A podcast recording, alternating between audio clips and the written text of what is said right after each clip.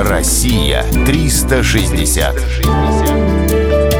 Дальневосточный федеральный округ. Мыс Дежнева. Все континенты имеют крайние точки. Крайней восточной точкой Евразии является мыс Дежнева.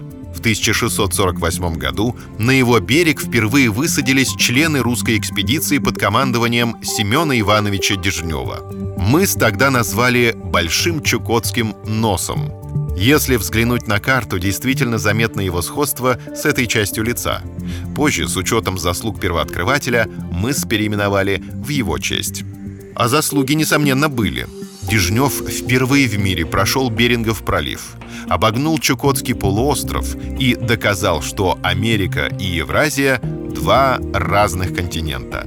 До него это не было очевидным фактом. Выяснилось также, что существует Северный морской путь, который теоретически может связать Европу с Китаем. В честь Дежнева на мысе поставили памятник «Маяк».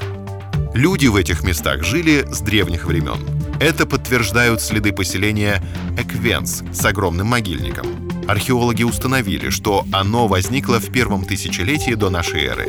В советский период на берегу появились поселок китобоев Наукан и село Уэлен, которое получило статус самого восточного поселения Евразии. В хорошую погоду с берега можно увидеть Аляску.